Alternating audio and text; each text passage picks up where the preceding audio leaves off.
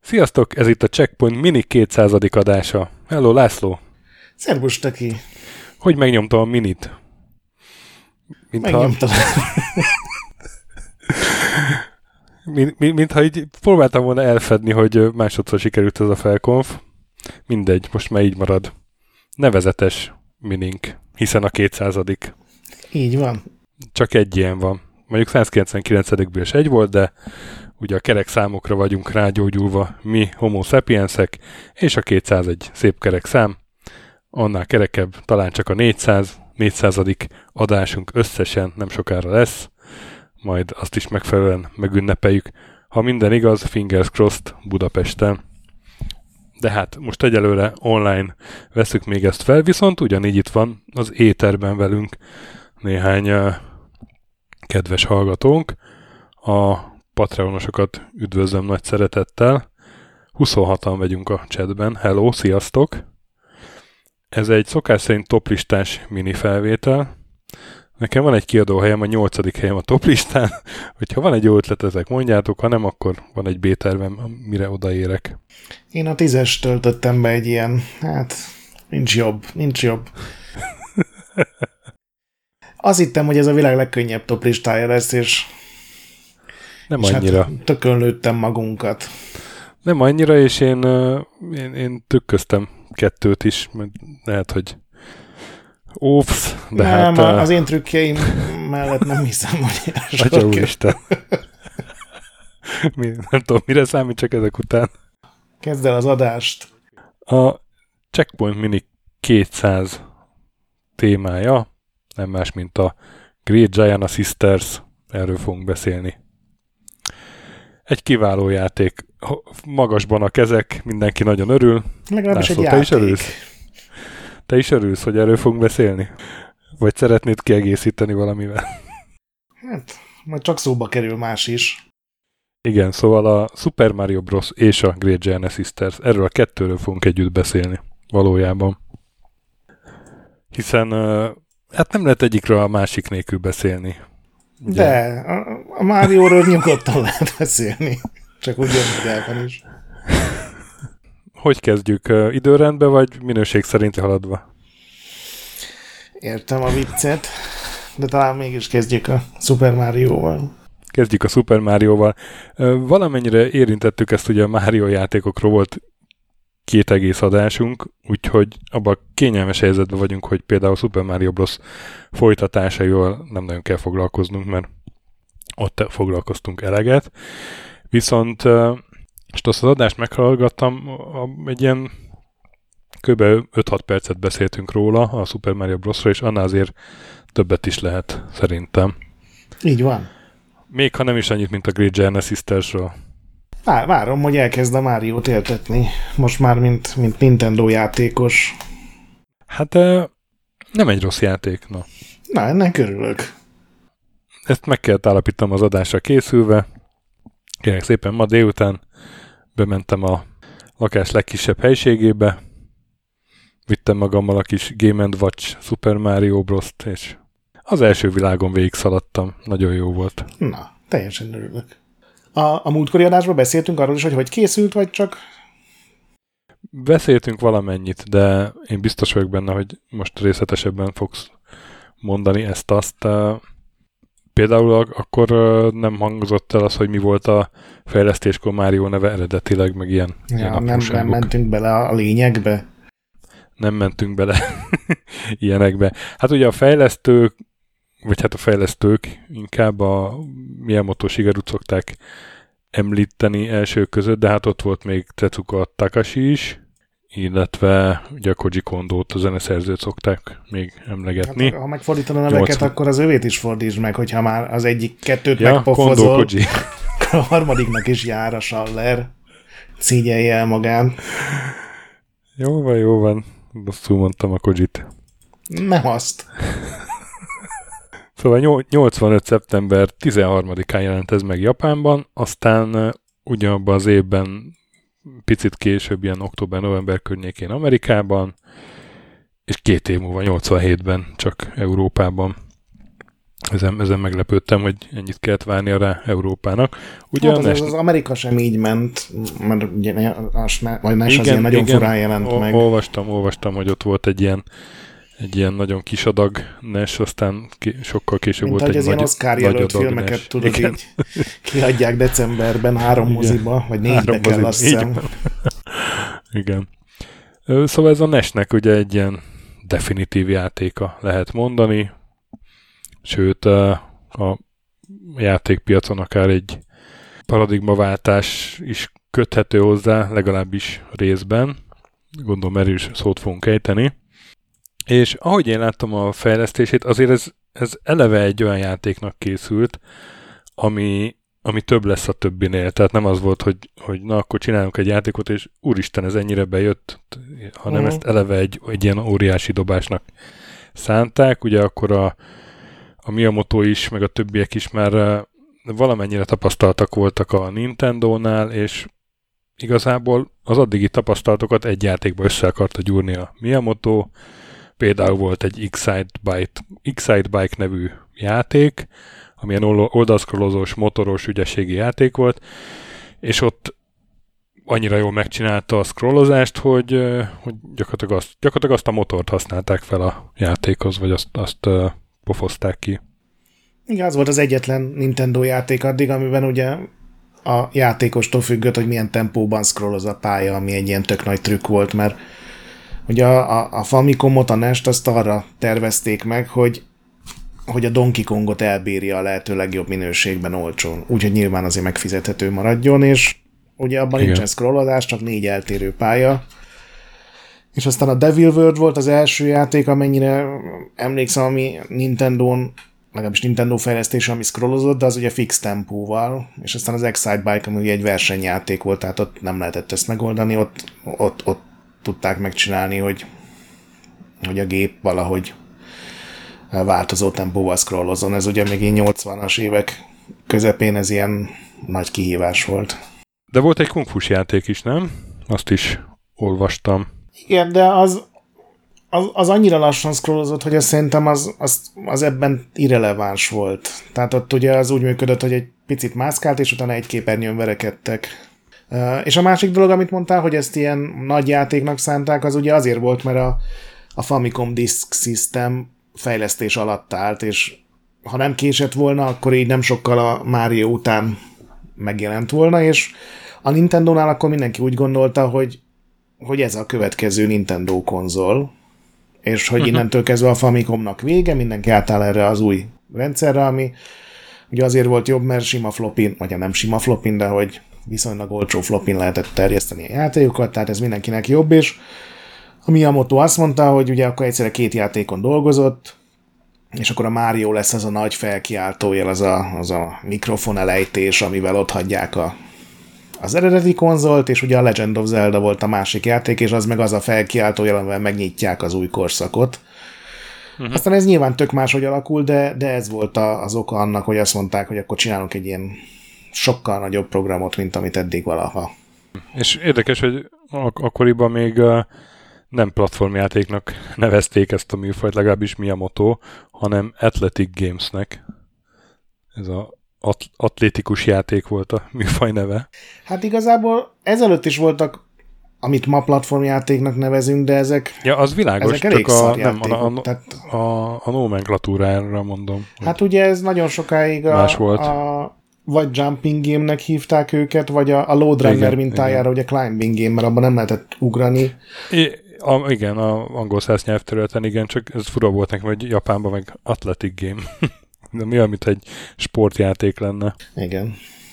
És hát ugye a gyökerei azok a sima, még nem Super Mario Bros-ra nyúlnak vissza, ami ugye egy ilyen... Igen, meg egy 83-as arcade játék volt, és hát az egy ilyen egyképernyős, fekete hátteres, milyen a Super Pipelinénél egy rosszabb játék volt szerintem.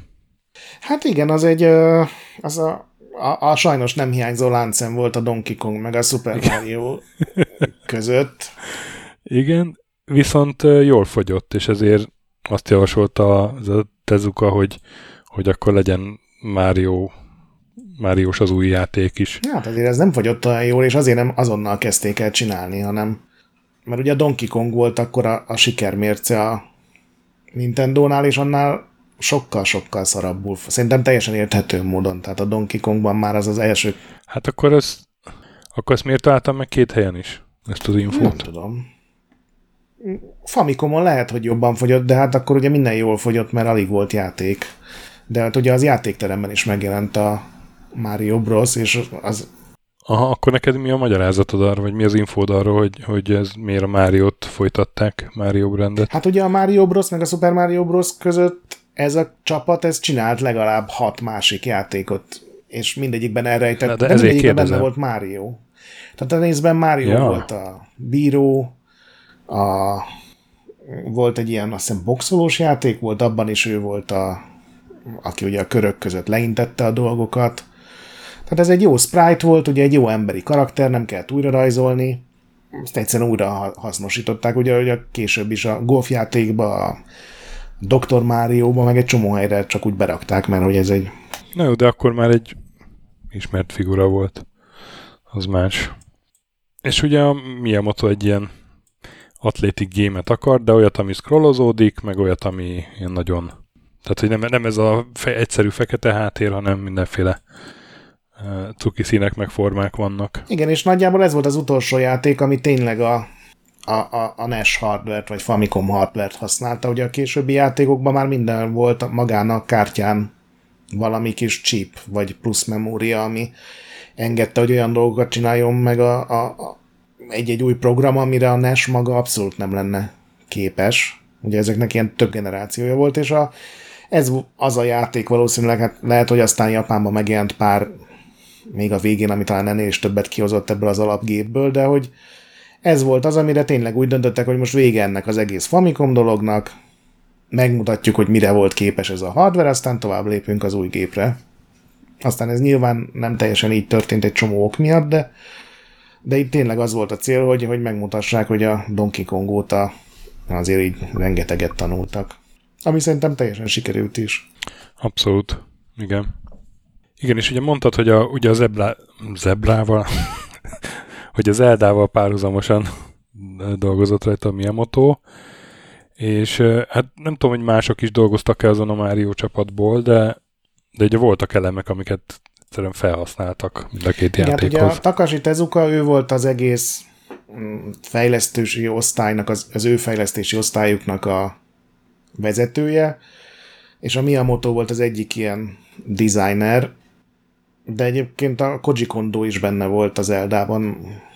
Azt tudom, tudom, tudom. Hogy a, a Koji Kondo az egy az elejétől, majdnem az elejétől benne volt mind a kettőben, és, és azért, eh, tehát nem ez volt a gyakorlat akkoriban, hogy a zeneszerző is ott, ott van, és ugye ötletelnek ilyenekről, hogy a, amikor jön a Bowser, akkor hirtelen változzon a zene, és hasonlók. Igen, nagyon sok japán stúdiónál a zene az, az a 90-es évekig az, az ilyen külső dolog volt, vagy legalább külön épületbe paterolva működött. A Nintendo-nál valamiért máshogy gondolták, szerintem ezt már nehéz megfejteni, hogy ez annó miért történt, de egyébként a- programozók között is egy csomó fontos volt, tehát azért ezt nem úgy kell képzelni, hogy a Miyamoto nekiállt és kitalált mindent, hanem ő inkább az volt, én úgy vettem észre, most egy csomó interjút olvastam, mert ugye a Super Mario Maker kapcsán nagyon sok interjút adtak. Még gyakorlatilag az egész csapat ott van a Nintendo-nál, aki még életben van, abból, akik ugye ezt 84-5 körül megcsinálták. És nekem az, az jött le abból, hogy a, a Miyamoto nem feltétlenül mindennek az ötlet gazdája volt, hanem ő volt az, aki mindenkinek az ötleteit ilyen nagyon hasznos, meg, meg, meg számokba önthető, leprogramozható dolgokba konvertálta át, meg, meg ő volt az, aki a random ötletek közül felismerte azt, hogy melyikben van ráció. Azt például nem tudom, olvasta, de hogy, hogy ugye az, hogy a Mario, le, amikor megeszik egy gombát, akkor nagyjá változzon, az, az eredetileg teljesen másként működött volna. Tehát a nagy Mario volt az alap. A nagy Mario volt az alap, igen, és az valami, nem tudom, placeholder volt a kis Mario, amivel így tesztelték a pályákat. Igen, mert az volt a gond, az, azon beszéltek, a Miyamoto, a Tezuka, meg egy, egy másik, tehát a, Nintendo-nak elég kevés házi programozója volt, és ezért még a 80-as évek közepén is külső cégeket használtak, és itt is valami SRD nevű pici stúdió dolgozott uh-huh. nekik, és annak a vezetőjével hárman beszéltek, és az volt a téma, hogy ha ilyen rohadt nagy sprite-ot használunk, ami ugye azért kell, mert, mert hogy ez mennyire rohadt látványos, akkor nem gond de az, hogy mellette viszonylag kis területet lát be a játékos, és akkor kezdtek el kísérletezni, mi lenne, ha Mário kisebb lenne. És ez, sem, ez az ötlet sem a Miyamoto-tól jött, hanem ő volt az, aki azt mondta, hogy oké, okay, de mi lenne az, hogyha ha valami eltalálja a Máriót, akkor kicsivé válik, és akkor ugye sokkal veszélyesebbnek fog tűnni, hogy a világ nagyobb körülötte, meg az ellenfelek, amik ugyanakkorák maradnak, a, a karaktermodellhez képest ugye sokkal nagyobbnak tűnnek, és aztán ez alakult át később a tesztelések alatt azzá, hogy a kicsi Márióként indulsz, és már a nagy Márió is egy, egy ilyen power up gyakorlatilag. De itt is az eredeti ötlet maga, az a felvetés, hogy legyen kétféle méretű Mário, az nem tőle jött, csak egy teljesen más kontextusba hangzott el, és akkor ő találta ki, hogy ebből hogy lehet játékötletet csinálni, és aztán a tesztelések során kialakult, hogy ez hogy is működik tényleg jól.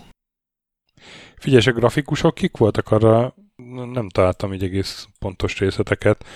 Ugye a Game Informernek van egy cikke, ott, ott megvannak a, az eredeti ilyen sítek, ilyen kockás papírra lerajzolva a pálya, nagyon jól néz ki. Hát a kockás papírra a Miyamoto meg a Tezuka rajzolt nagyjából.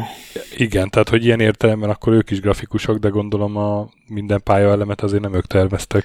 Hát ugye ez a ma pályatervezőnek mondanánk azt a részét, hogy a kockás papíron egyesével megrajzolják mind a 32 pályát.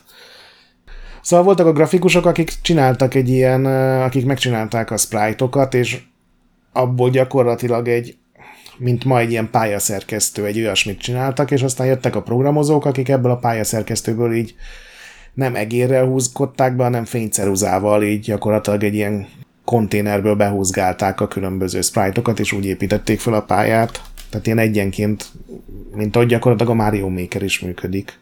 Azt pont azért csinálták meg. Igen, és ugye mondtam, hogy, hogy voltak hasonló elemek, és az, a felhő a, a legismertebb Igen. ebből, ugye, ami a Mario, Mario-ban felhő volt, de az Eldában meg zöld, bo, zöld színnel egy bokor. Igen, ugyanaz a, a sprite, csak mintázat. sokszor megfordítva. Meg azt is ma találtam meg, hogy mivel rohadt nagy memóriát foglalt volna minden pályán külön beállítani a háttérelemeket, ezért a, ugye három háttérelem van a, az első világban, ugye a domb, a felhő, meg a bokor. És ezek minden pályán ugyanolyan sorrendben követik egymást, hogy domb, felhő, bokor, domb, felhő, bokor, és utána van, amire nem emlékszem, az egy kicsit variál ezen, és például ez is minden egyes pályán ugyanilyen sorrendben vannak a háttérben, csak a távolság változik köztük, hogy kicsit változatosabb legyen, hogy ne tűnjön fel ez a trükk.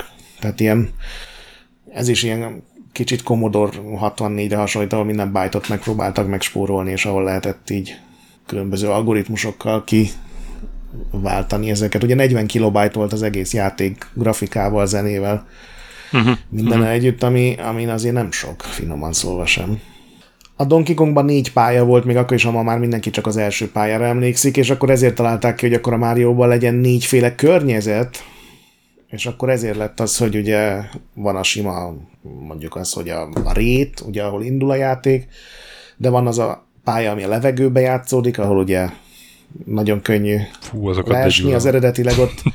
Egyébként a Mario egy ilyen felhőn ült volna, és egy ilyen lövöldözős játék lett volna, csak például az például nem fért volna bele a 40 kilobájtba azok a külön animációk, meg külön dolgok. Ugye van néhány víz alatti pálya, én azokat nem kedvelem annyira, meg vannak a, a föld alatti részek, amiknek egyébként szintén több verziója van, mert a Bowsernek ilyen szürkés kastélya van, a sima föld alatti rész, ami gondolom ilyen barlangot akar szimbolizálni, az meg ilyen kékes szürkés. Ja igen, hát mert ugye mindegyik uh, ilyen négyes pálya, vagy világ? Ugye négy pálya az egy világ. Igen, igen. De mindegyik világ végén van egy Bowser. Be, be alapértelmezett Bowser, lehet mondani. Igen. És ugye egy csomó mindent átvettek a Donkey Kongba, és ez is az volt, hogy ugye legyen egy boss fight a végén, és a... Igen, és azt, azt megtalál, én azt ma találtam meg, hogy, hogy az egy bika lett volna eredetileg, és vagy egy ilyen ökör. Nem, azt nem láttam. És akkor hogy lett belőle tüskés Egy, egy, egy 1906, 1960-as uh, animációs film lett volna, mint a, a, a Ox King szerepelt benne. És aztán a Tecuko mondta, hogy hát ha már teknősök mászkálnak itt, teki katonák, akkor legyen egy főteki, ugye, hogy Dévényi Tibi bácsit idézzem, és aztán a, mi a motoval addig gyúrták, a, amíg így azt mondták mind a kettő, hogy na jó, ez most jól néz ki. De hát ugye az csak az első hét pályán, az, hogy az első hét pályán az nem az igazi Bowser, hanem csak egy minionja, akit megidézett, és a nyolcadik világ végén találkozol az igazi Bowserrel, de ugyanan ergya módon kell legyőzni, ugye 85-ös játékról beszélünk, hát kell ugrani, és aztán egy kalapácsot, vagy fejszét megtalálni. Hát elvágni gyakorlatilag a hídnak a... Vagy elvágni a hidat, amin, amin ott ugrál, igen. Hogyha akkor már volt Indiana Jones, a második részben volt azt hiszem, hogy ugye elvágják a nagy hidat, szerintem azt amiatt, nem tudom azt pontosan melyik évben jött ki, de el tudom képzelni, hogy onnan csorták az ötletet. De ugye az alapfelállás az ugyanaz, hogy egy ilyen nagy állatszerűséget kell legyőzni, és megmenteni a, a nőt a, a sötét labirintus végén. És ugye a sima Mario Brosból meg átvettek szintén mindent, amit lehetett, ugye az ellenfeleket, a, abban már voltak ezek a zöld csövek, amiken ugye megérkeztek az új ellenfelek, az új teknősök, azt itt berakták, és az ugye néha veszélyes, mert ilyen növények nőnek ki belőle, néha meg hasznos, mert ugye le lehet mászni a föld alá valamelyikben. Hát amiről egyébként a Máriós dupladásban aránylag sok szó esett, azért mondjuk el itt is, hogy a, az első világ első pályája, ami ugye mindenkiben úgy megmarad, az, az tudatosan egy ilyen tutorialnak szánták, és akkoriban ez, ez megint nem volt szokás, hogy megtanítják a játékost arra, hogy hogyan játszon 85-ben. Igen, meg ma sem így csinálnák, hogy egy szó nélkül ott hagynák, hogy derítsd föl, mert, mert tulajdonképpen minden logikus és minden egymásra épül. De igen, és még uh, én azt így szégyenszerre most vettem észre, pedig hát azért nyilván nem 85-ben játszottam vele, de azért én ezt régen sokat játszottam vele, hogy ugye itt is benne van az, hogy aki már profi, és sokat szóra játsz, az az egész tutorial pályát át tudja ugrani a, azzal, hogy lemászik egy csövön így a pálya viszonylag elején, mert amikor abból kijössz, az a pálya igen. legvégére tesz le, tehát még erre is gondoltak. Igen, hát az, a, az alap, igen, uh-huh. persze. Azt, azt nagy büszkén mutattam a gyerekeimnek meg azt a titkot, amikor megkapták ezt a kis izé Game Watch-ot. Nem, a titkot én is ismertem, csak abban nem gondoltam bele, hogy ez tényleg azért van, hogy a tutorialt átugorhassd ezzel, hogyha már rutinos vagy. Igen, igen, igen. Hát ha már ismered, igen, akkor persze. És ami szerintem még fontos, ez a ami ma már teljesen alapnak veszünk egy platformjátéknál, hogy ugye ha ráugrasz valakire, az, a, azzal tudod megölni. Ugye a sima Mario Brosban még alulról kellett megütni a teknősöket, és aztán attól felfordultak, és akkor kellett hozzájuk érni, és akkor ugye a Mario vagy a Luigi kirúgta őket a pályáról, nem túl állatbarát módon. És aztán, amikor ezt utólag megnézték, akkor a Tezuka mondta, hogy ez egy fasság, hát a, ha valaki ráugrik egy teknősre hozzáér, akkor ott nem a teknős fog győzni. És ugye ez, ez, ez emiatt van az, hogy, hogy ugye itt, itt fölülről kell ráugrani az összes ellenfélre, aki nem tüskés, és az a küzdelem módja, de igazából platformjáték ezt korábban még nem nagyon csinált. Ilyet, tehát ez az ilyen teljesen mm-hmm. magától értetődő dolog, az is innen van, hogy, hogy elgondolkodtak rajta, hogy hogy lenne realisztikusabb teknős kivégezni gyakorlatilag. Különben én meg, amit meg én tudtam meg csak ma, hogy én egészen eddig abban a hétbe éltem, hogy a csaj, akit meg kell menteni, az a Peach hercegnő. Mert ugye a Mario univerzumban uh-huh. Peach hercegnő a hölgy. De nem, te ezt tudtad gondolom, hogy nem, nem az. Nem gondolkodtam, én a magától értetődőnek vettem, a... hogy az a Peach. Akkor még nem a Peachnek hívták, ezt hanem Toadstool, Princess Toadstool. A Toadstool az meg tudod mi? A Különben tök jó név. Ah, igen, a légyölő galóca. De az a Peachnek a neve, nem a, a, a vezeték neve. Igen? Peach Toadstool ez a neve? Mert akkor, akkor... Én azt hittem, ez egy másik csaj Szerintem volt. Szerintem nem. Princess, tényleg. Azt Ez a, a galóca a, a gomba királyságnak nyilván a királyi családja, akkor... ugye, hogyha belegondolsz. Ak- akkor, akkor helyesbítek, ma tudtam meg, hogy Peach hercegnőnek mi a vezeték neve. Tehát Barack légyelő galóca, ez a neve a sajnak? Apuka vicces hangulatban volt, amikor Jó. anyakönyvezésre került a sor. már, már majdnem a Guybrush Trip Igen. egyébként. Franciák ültek egyébként a gallócára. Az, hogy ilyen, ilyen várakozva körbenézel, és most nem csak az én pofámat látszik a fájdalom, hanem 20x emberén, és ettől boldog vagy, ez a legszomorúbb abban, hogy ma itt este összegyűjtünk. Nem, nem. Én, én ezeket szeretem. Azt tudom, hogy te Ilyenkor szereted. Gyűlik a mana. Ö, jó, hát a sztorira nem nagyon kell sok szót vesztegetni, ugye az uh, Ezt már meg is beszéltük. elrabol... Azt meg is beszéltük, igen. Elrabolja a szörny a csajt, és meg kell menteni. Ö, és igazából arra is, hogy milyen játék ez, mert mindenki tudja. Tehát mindenki, ha nem is játszotta, látta, hogy, hogy ez legalább az első pályáját, ha máshol nem, akkor az Elektor kalandorban, ahol a cigány család, mármint ez egy vezetéknév, a cigány család megnyerte a nem tudom mit. Hát ugye ott, ott föl- kell telefonnal játszani, nem? Telefon, igen, igen, kivittek egy készüléket, ahhoz, aki játszott, nem tudom, Tiszavasváriba, vagy hova, és, és akkor úgy, úgy tudott játszani, hogy oda kivittek egy valami nyomógombos készüléket, vagy nem, vagy egy... Igen, amire valahogy rá volt hekkelve a... Igen, de gondolom, hogy nest vittek ki, csak valahogy még hekkelve volt. Vagy nem? Vagy, Nem, vagy a NES a stúdióban volt, és távolról irányították? Hát ugye nem találtuk meg, hogy ki csinálta. Ez Egyszerűen is egy tök jó a adástéma korai- lenne, igen, és egy csomót kerestem én ezt, hogy ki, ugye a stáblistában ott volt a gyártásvezető, meg rendeződ, és van ilyen, tudod, ilyen Horváth Gábor ez a neve kb. és Uh-huh. esélyem Nagy nem István. volt megtalálni, igen. Hát amiről még nem beszéltünk, hogy egyrészt, hogy mekkorát szólt, másrészt meg egy ilyen összefoglalás, hogy miért is szólt ekkorát, szerintem.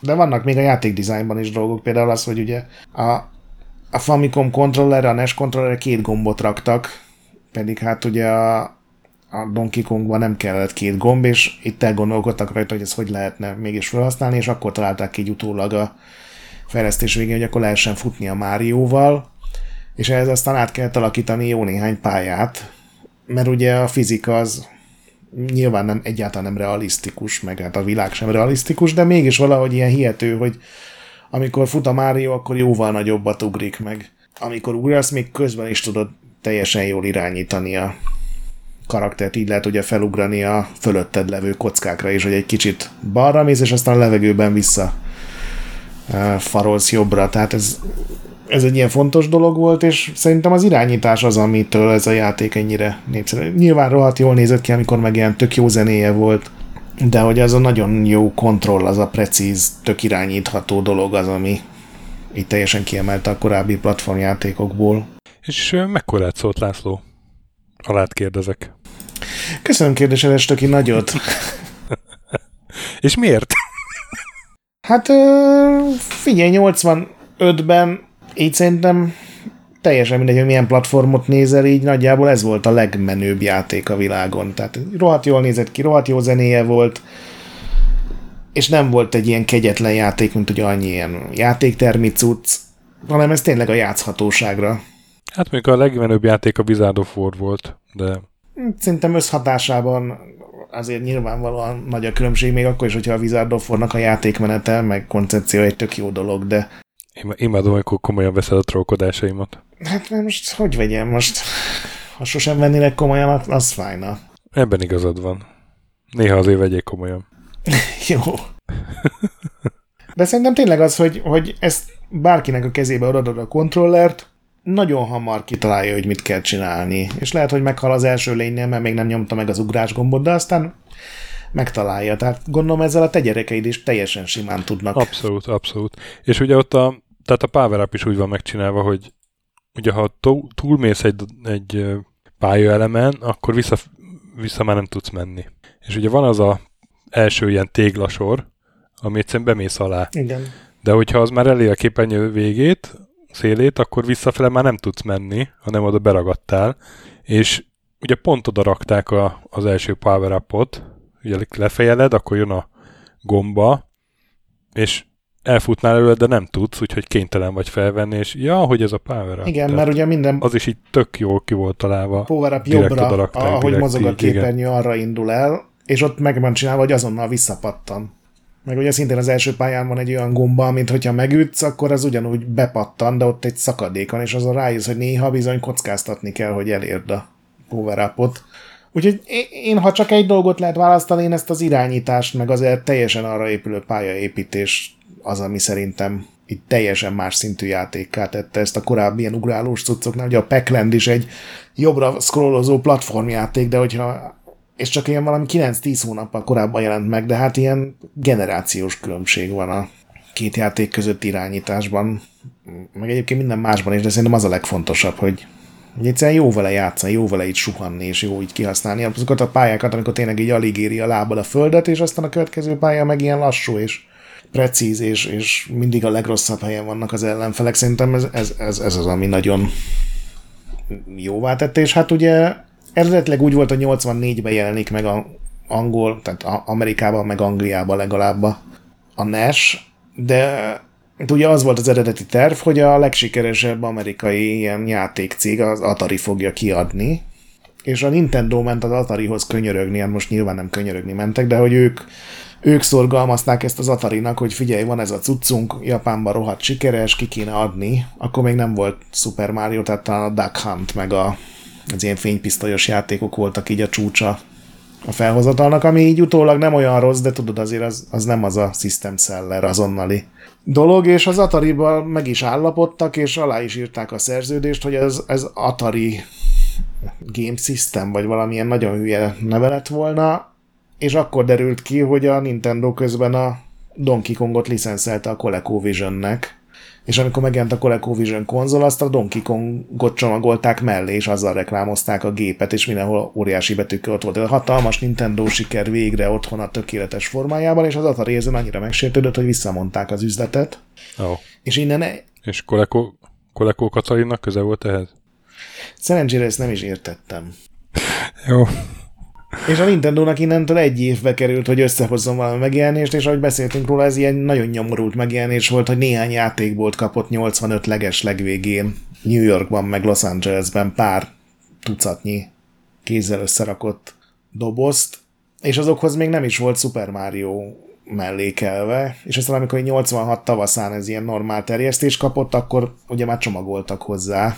Amerikában ez volt a szokás, hogy valami gép, a gépekhez járjon valami játék, és ott nagyon sokat filo- filozofáltak azon, hogy a legfaszább játékot adjuk-e hozzá, vagy azt, azt tartsuk meg annak, hogy azt majd megveszik pénzért, és hát nyilván ugye az a koncepció győzött, hogy a legjobb játékot adjuk hozzá, mert majd úgyis csinálunk hozzá még jobb játékot később. És ugye emiatt van, hát az van a Wikipedia, meg mindenhol, hogy 40 millió példányban fogyott, de hát ez nem fogyott úgy tulajdonképpen, mert hát a az azt jelenti, hogy 35 millió NES mellé odaadták, meg Japánban elfogyott belőle még, mit tudom én, most hasonlítva 5 millió darab. De hát akkor is ez egy ilyen, ugye a NES egy, egy, egy tényleg a 80-as éveknek Amerikában a legnagyobb ilyen gyerekkincse volt, meg egy ilyen generációs emlék, mint nálunk a Commodore 64, és mindenki, akinek volt nese, annak volt egy Super Mario-ja. Tehát ez egy ilyen, ezt mindenki tudta, mindenki ismerte, ezért lett aztán belőle a, uh-huh. a műzlitől kezdve a Ugye volt az a botrányos film. De hát ugye... Igen. De előtte volt még egy animációs film is. Animációs sorozat volt. Sorozat, sorozat, igaz. Regények, képregények, meg minden, amit toltartótól kezdve iskolatáska, ami ugye ilyen... Igen, de az első, első ilyen nagyobb költségvetésű hollywoodi játék adaptáció filmre az a valóban a Bob Hoskins a Super Mario, a, a Cyberpunk Super Mario Brothers. Hát igen, az, az, az kicsit később készült, mert ott már volt Yoshi is, ugye, igen. de hát amit azzal a Yoshival csináltak, hát az a legszomorúbb dolog szerintem így a, abban a filmben. Ilyen, ilyen megrugdosott műanyag dinoszaurusz így, így a saját mocskában feküdt egy ilyen ketrecben. Hát az, az a legalja mindennek. Pedig annak a filmnek sok alja van, de szerintem ez a durva. És az, amit még találtam, ami szerintem nagyon jól mutatja meg, hogy ez mennyire népszerű volt, meg mennyire új szintre emelte a, az egész konzolt, meg a Nintendo-t is, hogy ugye ez Japánban évvégén jelent meg, és október legvégén jött ki hozzá a Strategy Guide, ugye, amiben benne volt minden titok, meg uh-huh, uh-huh, uh-huh. ilyesmi, és két hónap alatt ez Japán legnépszerűbb, legnagyobb példányszámban fogyó könyve lett 1985-ben, és ami még durvább, hogy aztán 86-ban is az lett, és akkor egy nem hivatalos guide még, még felkúszott a 9. helyre a listán. Tehát a top 10 legjobban fogyó könyv között két Mario Strategy Guide volt, ami értelmezhetetlen. Ma, tehát ma ez így, így, így szétteszed a kezed, hogy ezek hülyék, ilyen nincs is. Nekem az is érdekes volt, hogy ugye arcade verziója ennek nem volt, de aztán lehet, mert Igen. valakik megcsinálták, gondolom beraktak egy Famicomot egy ilyen arcade kabinetbe, és aztán Nintendo természetesen... Nem, azt Nintendo csinálta meg. Nem, nem. De hát volt az a Play Choice nevű Nintendo. Az utána volt. Ja? De addigra, má, addigra már meg volt kalózba, ja. valakik megcsinálták, és akkor jöttek, hogy hello, hello, ezeket itt tüntessétek el azonnal, mert erre nem adtunk engedélyt egyrészt, másrészt meg most jövünk mi is a sajátunkkal. Egyébként az is megír egy misét, hogy a Nintendo ezt kezelte, mert ugye ők úgy érezték, hogy sokkal több pénzük van a konzolokban, pont azért, mert a, a Mario miatt nagyon népszerű lett a, az első gépük, és nem akartak teljesen kiszállni a játékteremből, de így vegyítették a kettőt, és akkor találták ki ezt a Play Choice 10, az volt azt hiszem a neve. És az gyakorlatilag egy Famicom volt, amiben egy ilyen cartridge adogató volt, tudod, mint azok az ilyen sok CD-s lejátszók, hogy te tudod kiválasztani, hogy melyik lemezt rakja be. Uh-huh.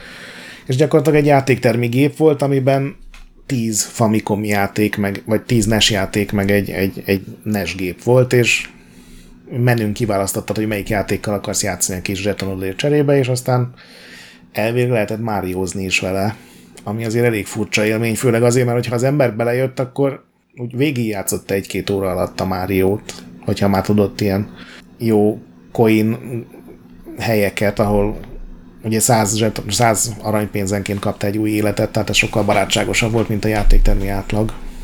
Hát meg a teknős páncélkkal is lehetett valami trükköt csinálni, amivel kaptál, igen, nem? igen. Hogy, hogyha nem tudom mennyi ugrottál egy, egymás után. Igen, mert nem a... tudom, négy páncélra, öt páncélra. Hát azt kellett valahogy megcsinálni, hogy, hogy ilyen szűk helyre beszorítod, és folyamatosan ugrálsz rajta középen, mert akkor Igen. ugye 200, 400, 800, 1600, 3200, és utána mindig egy-egy életet adott. Ja, hogy akkor is a pontszám alapján volt. Értem. Tehát amikor már kimaxoltad, nem tudtam a- akkor Aha. életeket adott, igen, és meg lehetett úgy csinálni, hogy nem nyúltál hozzá a kontrollerhez, és 99 életet összeszedett. Szerintem egy baja van a játéknak. Na, van baja? Van baja. A hét pont, a hét kötőjel négy, tehát a hetedik világ negyedik pályája, nem tudom, emlékszel rá, hogyha nem végigjátszottatok végig, akkor Én addig biztos... soha nem jutottam el. Én megmondom őszintén, a, az ilyen ötödik, hatodik világ a max, amíg eljutottam, ugye nyolc világ van, és mindig valamelyik rohadt felhős pályán halok meg. Mert őt ugye hiába vagy Nagy Mária, ugye Nagy Mária vagy, akkor van egy pajzsod gyakorlatilag, akkor bekaphatsz egy sebzést, Igen. akkor visszamész kicsire. De hát ott meg ha leesel, akkor azonnal, és ott rengeteg helyen le lehet esni, és valamit mindig elrontok. Én amikor kijött a Nesmini, akkor megint végigjátszottam, még nagyon régen végigjátszottam, emulátorban emlékeim szerint, ami azért nagyon távol van az optimálistól, de így jó volt, és a, a hetedik világ negyedik pályája az egy ilyen Bowser világ, amiben nincs egyetlen ellenfél sem a pályán, viszont úgy van megcsinálva, hogy a pálya az néha két-három szintes ilyen járattá oszlik, és ez szerintem egyáltalán nincsen felvezetve, de hogyha ezen a hat elágazásnál nem mindig a megfelelő szinten mész tovább, akkor visszakerülsz az elejére a pályának, és ez szerintem egy elég rosszul felvezetett dolog, tehát ennek semmi nem utal. Legalábbis én nem vettem észre, hogy bármi utalna rá, hogy itt most nem mindegy, hogy alulmész vagy felül, mert ha felülmész, akkor azonnal vissza fog rakni a pálya elejére. Szóval ez szerintem egy ilyen nagyon hülye kihívás, de hát ezért kell annyi strategy guide-ot eladni, hogy ne sikerüljön. Igen. Ó, és nem mondtam el, hogy mi volt a Mario neve eredetileg. Na. Hogy a Mario neve az ugye Jumpman volt a fejlesztés előtt, ugye ezt mint tudjuk, de ugye mielőtt Jumpman lett volna, a... Hát a Donkey Kongban volt Jumpman, ugye? Igen, mert a Donkey Kongban volt Jumpman, Jumpman de tehát mielőtt Mario lett, azt gondolták, hogy hát végül Jumpman lesz akkor a neve itt is, de mielőtt Jumpman lett, a fejlesztés alatt a Miyamoto Mr. Videónak nevezte, mert ugye Japán az nyilván így fogja nevezni, így kód nevezve, de a, a Nintendo-nak a CEO-ja, a, Sat, a Satoru, a 25. születésnapja volt a Máriónak, akkor leült beszélgetni. Ugye volt az a Ivata Talks, uh-huh. vagy mhm. Ivata Asks, emlékszel Asks, arra? igen. Az, ja, az nagyon jó volt. És akkor leült az akkori ilyen kutatásfejlesztési vezetőkkel, akik ott voltak, és mielőtt még, még ezt egészet így, így belekezdett volna úgy nagyon a Miyamoto, azelőtt Ossan volt a figurának a neve, hogy lesz egy, egy Osszan nevű főhős, és akkor azzal csapatnak, és ez, ez a középkorú férfit jelent nagy japánul. Uh-huh. Tehát középkorú férfi volt a Mario neve eredetileg. Hát ez egy ilyen megszólítás olyan, mint a Sensei mondjuk, vagy a, az ilyesmi. Ja, igen? Ó, oh, uh-huh. azt nem tudtam. Tehát szemtől szembe így hívják, amikor megszólítasz tisztelettel egy idős embert. De Márióval jobban jártunk. Azt a egy Miyamoto interjúban nyilván sokkal később megtaláltam, ahol így, így bevallja, hogy hát a Mr. Videót egyedül ő szerette a cégnél, és hogy, hogy hát azért örül, hogy rábeszélték, mert hogy biztos benne, hogy már senki nem hallana a Nintendo-ról, hogyha Mr. Video néven jelenik meg. De a Mr. Game Watch azért ott sikerült átvernie a tervét, tehát azért valami megmaradt. Hogy a Game Watch figurának az a neve, hivatalosan. Igen, igen. Eladási számok, te neked van erről bármi pontos adatod? Mert hát ugye azt, félét találtam. Igen, hát ilyen 40 milliókat az, az, az, emlegetnek, de hát ugye azt mondtam, hogy az nem eladástól, tehát nem Igen. ilyen klasszikus eladás. Hát szerintem nincsen. De itt nem is az volt a lényeg, hanem az, hogy, hogy megveszed a nest, és hazamész, és gyakorlatilag a következő két hétre megvan a tökéletes ilyen kapudrogoda az egész konzoljátékokhoz, meg minden új cartridge azt az élményt várod, amit azért elég kevés tudott így hozni aztán. Jó játék volt, na. Így van. Ezzel befejezhetjük? Ezzel befejezhetjük, ha akarod. Nagy hatása volt, még Európában is. Na, például... Például, Német, például Németországban. igen, Mark Ulrich a neve. Ahol igen, a, a Rainbow, Arts-nak, Rainbow Arts-nak a vezetője Mark Ulrich. Meglátta és megszerette, és azt mondta, hogy srácok, egy ilyen, egy ilyen kell nekünk. És ugye kéznél voltak a Rainbow Arcos fejlesztők, akik hát akkor éppen Time Warp Productions néven működtek, és a két ember, akitről beszélünk Manfred, Manfred Trenz és Armin Gessert. Ugye a Trenz volt a grafikus, és a Gessert volt a programozó, illetve hát Chris Hulsbeck zeneszerző, akik megcsinálták a C64 egyik legjobb játékát. Nem a legeredetibbet, de nagyon jó. Azért azt még tegyük hozzá, hogy nem csak annyit mondott Ulrich, hogy figyelj, ez tök jó, koppintsuk már le az egészet, hanem azt mondta, hogy figyeljetek, srácok, a, kezd kikopni a másik kreativitásmentes munkánk, hogy Donkey Kong, meg Pac-Man, meg Space Invader klónokat csinálunk. Most csináljunk ilyen klónt. Jó, azt uh, tegyük hozzá, hogy azért a 80-as évek első felébe mindenképpen, de hát ezek szerint még ilyen 85-86 környékén is, teljesen bevett gyakorlat volt lelopni sikeres Külön kategória játékokat. volt a Pac-Man klón. Igen, igen, igen, igen. Tehát a Pac-Man klón, a Super Invaders klón, a, nem, de hát még később is ugye a, nem is tudom, a... Hát ugye a Manfred Trenznek a neve a, azért a Katakis kapcsán is előkerül, és Igen, az, az sem egy eredeti ötlet az volt az azért. egy airtime klón volt, az kicsit később. Igen. Csak hát ugye addigra már úgy valahogy professzionalizálódott az ipar, és megjelentek benne a jogi osztályok például, és akkor egy ponton már kiderült, hogy nincsen ingyen ebéd. Igen. Egyébként a Trends maga azt mondja, hogy ő mindent megtette azért, hogy ez ne, hogy ezre ne lehessen azt ráhúzni, hogy ez egy koppintás. Én látok erre utaló nyomokat. Én ma játszottam vele, ott is végtoltam az első világot, ugye jutottam a hatodik, hetedik pályáig, hatodikig. Már egészen szinte akarok lenni. És hát például rögtön az első pálya teljesen úgy kezdődik, mint a Mario, ugyanott van a power up, meg minden, de egy kicsit előre haladsz, akkor leomló platformok vannak, amik ugye nincsenek a Márióba.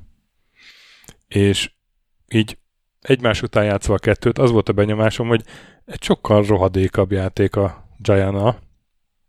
Nehezebb egyszerűen. Igen. Hát ennek az az oka szerintem egyrészt, hogy az az irányítás, ami a Máriót jóvált, az a precíz kontroll, az, meg az a lendület, hogy pontosan érzed, hogy egy ugrás hova fog érkezni, ezt nem sikerült reprodukálni, vagy azért, mert a Commodore 64 máshogy kezelte ezeket a dolgokat, a scrollozást, meg a sprite-okat, meg az ütközés vizsgálatot, vagy egyszerűen ők nem tartották ezt annyira fontosnak. A másik meg, hogy ugye a Transnek volt az a mániája, hogy nem szabad lemásolnunk a pályákat.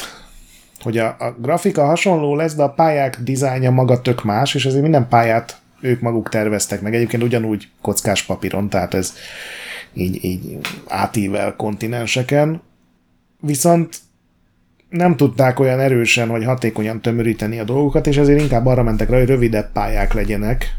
És ha így megnézed, hogy hány pixel egy Giant Sisters pálya, meg egy Mario pálya ilyen harmada fele körül van, mert így tudtak sok pályát csinálni. Igen, igen. Az, az is feltűnt, hogy jóval rövidebbek a pályák. Viszont a rövidebb pályára ugyanannyi kihívást tömörítettek mm. be, és ezért érzed, meg ezért, tehát nem csak te érzed, tényleg sokkal nehezebb, mert, mert, mert ilyen szempontból sokkal sűrűbb és sokkal több nem kihívás egy ilyen, Nem egy ilyen kis gyerekjáték, mint a Mario, ez egy ilyen fér, férfi, férfi munka. A Great Giant Sisters a nagy férfi ah. munka? egy, egy rendes felnőtt szórakozás. Uh-huh. Igen, így is lehet mondani. Pro, próknak, nem nooboknak. De És hát mi lett ennek az eredménye? nyilván ezt ugye már elmondtam korábban is pár adásban, hogy itt, itt sokan, sok múlik azon, hogy melyik játékkal találkozol először, és hát itt Európában azért legtöbben a Giant-ával találkoztak először. Egyébként valami még mindig jobban tetszik benne, tehát például a, a power, első power up, hogy, hogy nem megnő, ugye, hanem a haja ilyen borzas lesz, szerintem az őrült cuki, és valahogy nekem, nekem jobban bejön, mint az, hogy a Márióból egy ilyen melák lesz az egy ezerszer jobban működő design ötlet, mert, mert egyszerűen megváltozik vele a kihívás, és mert nagyobb lesz a sprite, jobb, óvatosabban kell Ezt menni. értem, de nekem, nekem ja, jobban értem, tetszik. Ja. De, szóval, hogy uh, azt mondom, hogy, hogy a, egy-két ilyen dolog megmaradt, ilyen szubjektív ér, érzés, de hát ugye, ha annak idején először ezzel találkoztál, akkor utána találkoztál Márióval, akkor megkérdezted, hogy, hogy mi, mi ez a Gianna másolat, mert mert ugye akkor nem volt internet, meg nem volt uh, Game Informer, és nem tudta, évtizedek teltek el, mire rájöttél, hogy igazából a Giant lopták a Mario-ról. Mm. Úgyhogy uh, addigra meg már ugye gyökeret vernek ilyen érzések, hogy fú, ez milyen jó játék volt. De különben ma játsza vele, én tökre élveztem továbbra, és szerintem egy jó játék a Giant Sisters, azt tűnt fel, hogy rohadt nehéz. Viszont. Szerintem egy jó Commodore 64-es játék, a többi verzióval nem próbálkoztam, de mindenki azt mondja, hogy Commodore 64-en volt a legjobb.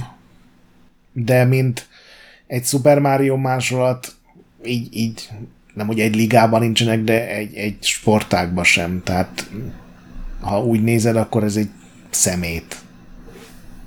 Mert egyszerűen ne, Jaj, shots fired. De, most komoly, de ez nem azt jelenti, hogy rossz lenne, hanem hogy, hogy ez a, a klónság, vagy ez, hogy múljuk felül, ez nagyon nem jött össze. De Commodore 64-en nyilván, amikor mások Space Invaders klónokat csináltak, akkor egy Super Mario másolat az ugyanúgy többnek tűnt, mint az eredetiben, amikor a szar baseball meg a tenisz mellé megjelent a Super Mario.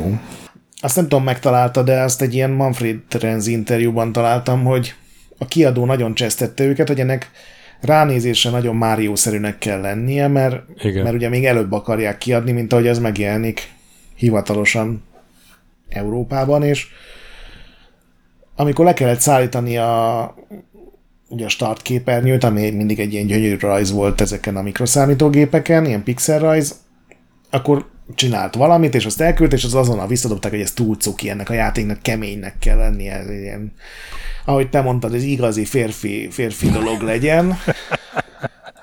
És a, akkor jött a második verzió, amiről csak annyit mondott, hogy hát lehet, hogy egy kicsit túlzásba vittem, mert ezt még hamarabb visszadobták azzal, hogy de hát azért szeretnénk, hogyha ezzel játszanának is emberek, és akkor a harmadik lett az, ami bekerült a játékba, és én azt a másodikat nézném meg, amikor ilyen rohadt sértődött grafikus, tudod, így magában morog, hogy cuki, túl cuki volt? Na ide figyelj, ez meg, ez nem cuki, vagy az, hogy nézhetett ki. Uh, és a borítókat, a dobozborítókat, azokat nézted? Igen, sajnos. Mert ott is van, ott is, ott is van kettő híresebb.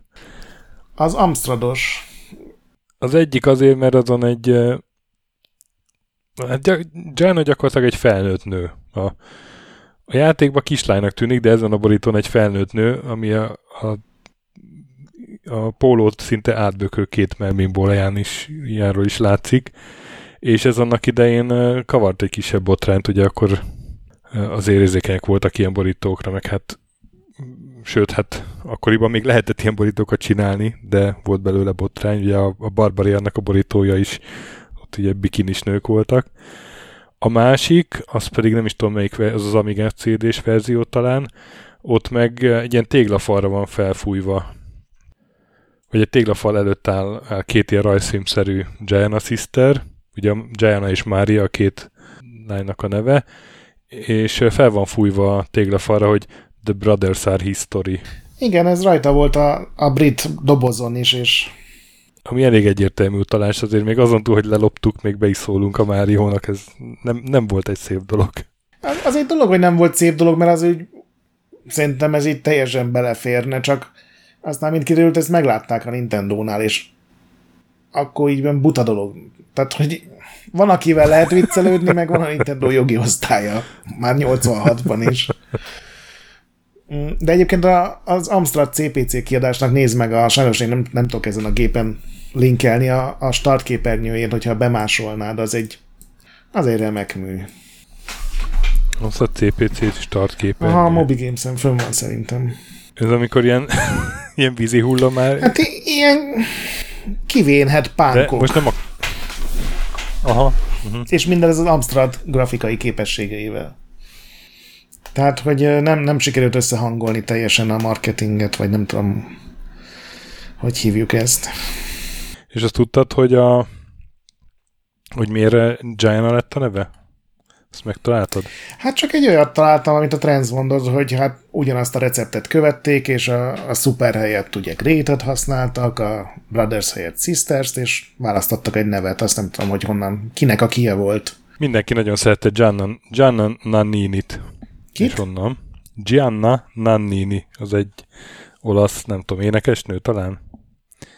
És, de ő kétennel írja a nevét, és kétennel is volt egyébként, és a, ugye jön az elején a fejad, hogy Great Gianna Sisters a, a C64 elején, még ott is az elején két ennel volt. Uh-huh.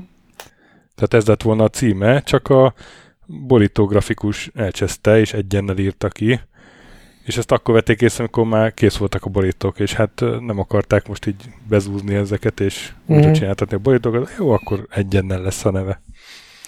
Ez is azt mutatja, hogy azért a Nintendo-s profizmus az nem... Mások voltak a fontos dolgok. azt, vagy azt, nem tartották követendő példának. Úsztak az árral, mondjuk így is. Ez ilyen pozitívan hangzik. És te arról mit találtál, hogy pontosan a Nintendo min háborodott föl, mert én két anekdotát is találtam, és mind a kettőt a Manfred Trends mondta ilyen 20 év különbséggel készült interjúkban. Igen, a, a Manfred Trends az, az így nagyon hárít egyébként mindig a menedzserekre, ugye?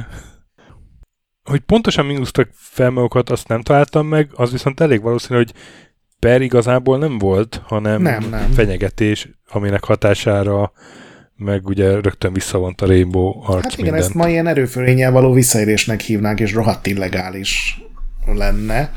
Én két sztorit találtam, az egyik az volt, hogy volt uh, Nagy-Britanniában egy ilyen trade show, tudod, ilyen karácsony előtti kiállítás, Aha. és hogy azon a Nintendo meg a Rainbow Arts-nak a standja ilyen teljesen random véletlenben így egymás mellett volt, vagy majdnem egymás mellett, és azért a Nintendo-sok, amikor elmentek kajálni, vagy akárhova, akkor ugye nyilván elmentek a Rainbow Arts stand mellett, és meglátták, és ez az egyik, hogy itt tűnt fel nekik, és azért tudták olyan gyorsan ezt majd később kiderül, elmulasztani, mert már megjelenés előtt tudtak róla.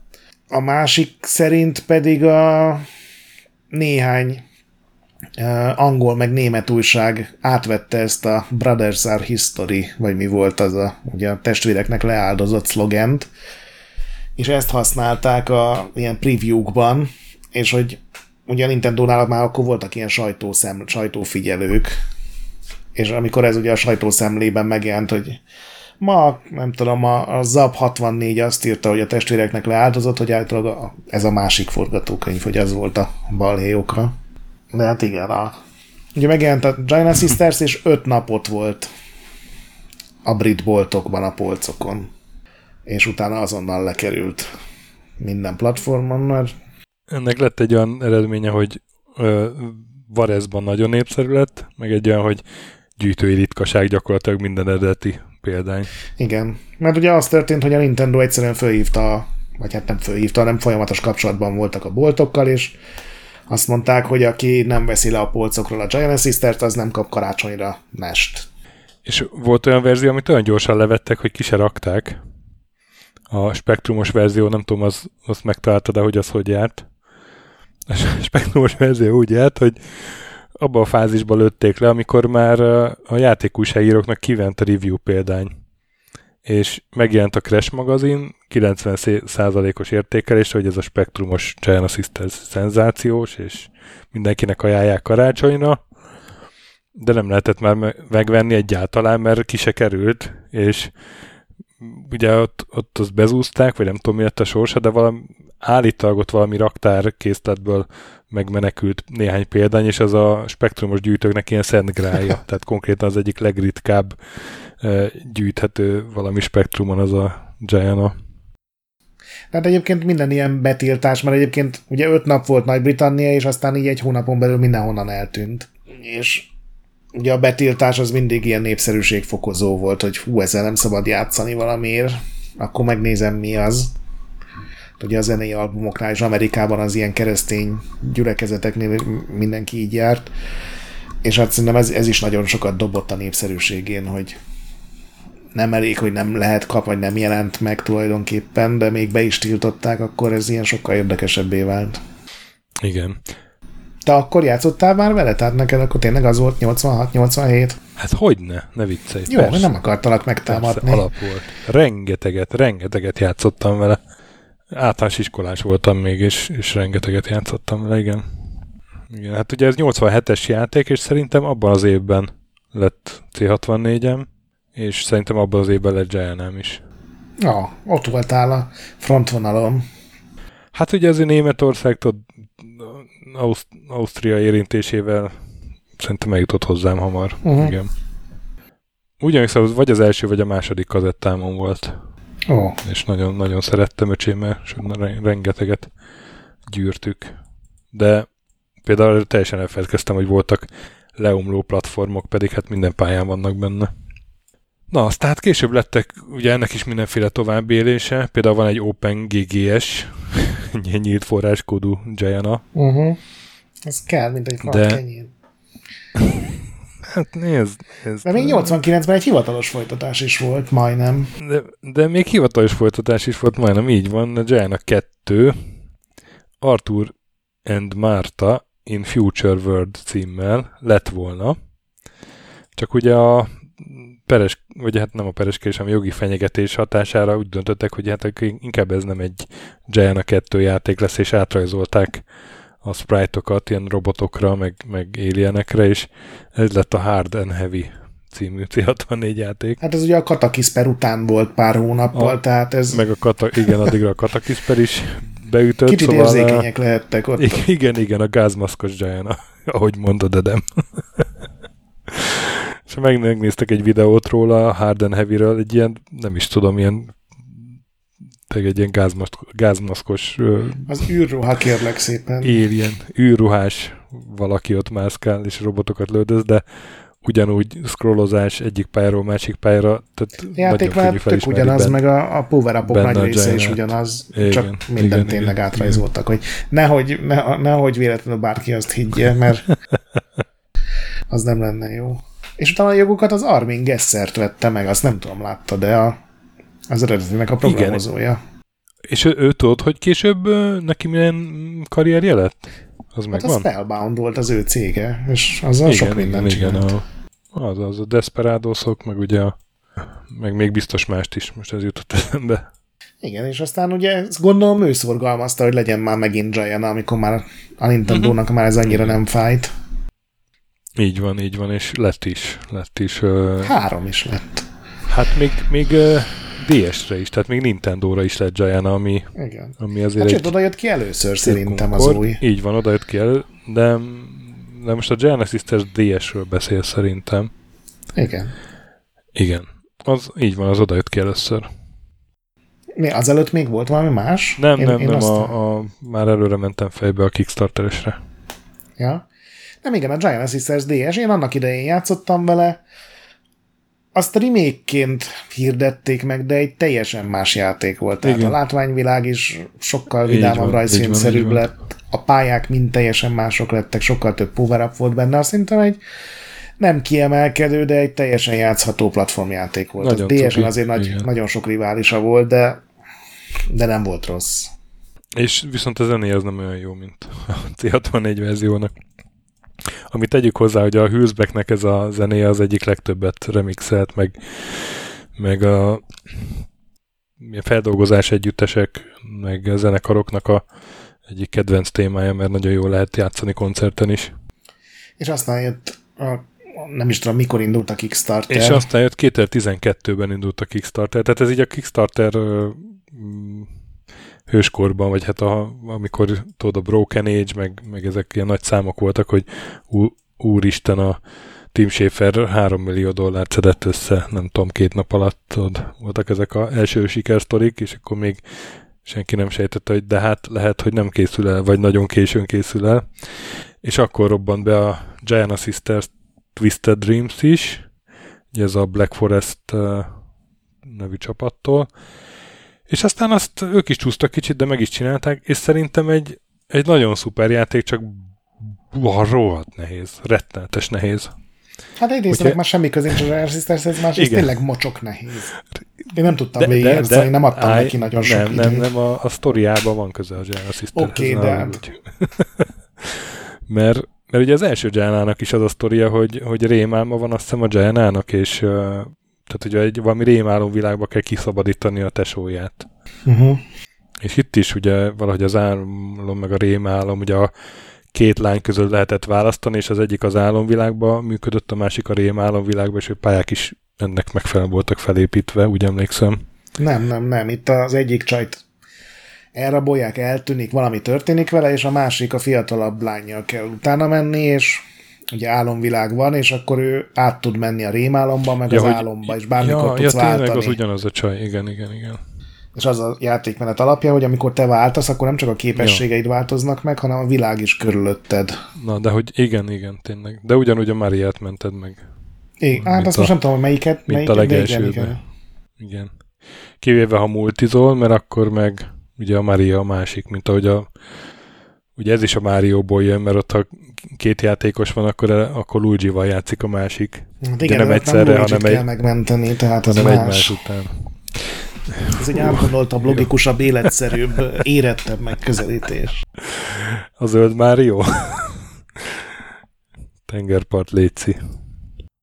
De az tényleg egy, egy, nem nézett ki rosszul, bár ilyen ez a sok német játékja, hogy ilyen halmozzák az effekteket már a, a, talán az esztétikai optimumon is túl. És ahogy mondtad, mocskos nehéz volt. Amikor ugrás közben kellett váltogatni a világok között, hogy ugye az, az egyikben az, ajándék, az, amikor... akadály van, a másikban nincs, és... Hogy már, már az se volt elég a fejlesztőknek, hogy, hogy rohadt nehéz ilyen ugr, ugrás helyeket csináltak, de még ugrás közben váltani kell, különben rosszul érkezel és meghalsz, az, az már tényleg nekem is sok volt, és ez, ez nagyon sokszor éltek. Az Oriban volt egy-két olyan hely, ahol így beugrottak az ilyen Twisted Sisters-es harctéri emlékek. Twisted Dreams, de ja. Vagy a Twisted Dreams-es. Igen. És aztán volt még egy rész, amivel én megvallom, nem játszottam, csak most néztem meg belőle videókat. Igen, igen, azzal, azzal én se, de, de valóban volt még egy... 2015-ben. De ugyan, ugy, ugyanettől a csapattól, nem? Egy folytatás? Igen. Hát nem folytatás, mert az egy tök más típusú játék. Vagy hát erről sztoria folytatás, hogyha ezeknek ez fontos a sztoria. Ugye Dream Runners volt a, a címe, és ez egy ilyen négyfős kompetitív platform versenyjáték, tehát ja. az nyert, oh aki először beért. Lehet gép ellen is játszani, így reviewkban azt olvastam, hogy ez nem volt túl élvezetes, tehát hogy az emberek ellen sokkal jobb volt. Én nekem ez teljesen kimaradt, mert ez egy ilyen négyfős, ilyen kompetitív verseny, platformjáték, az így valahogy egyáltalán nem az én műfajom. A zenéjét dicsérték, mert az Machine Supremacy volt, és azt mindenki leírt, hogy az irányítás nem elég precíz ehhez, hogy tudod, ilyen, uh-huh. amikor ilyen tized másodpercek döntenek, akkor akkor jó irányítás kell, ilyen nagyon precíz. És hát várjuk tűkönülve a következő epizódot, ami...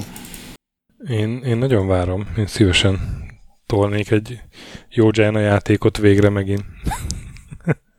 ami megmutatja ennek a Nintendo nevű csapatkának, hogy a férszművük az mennyit ér.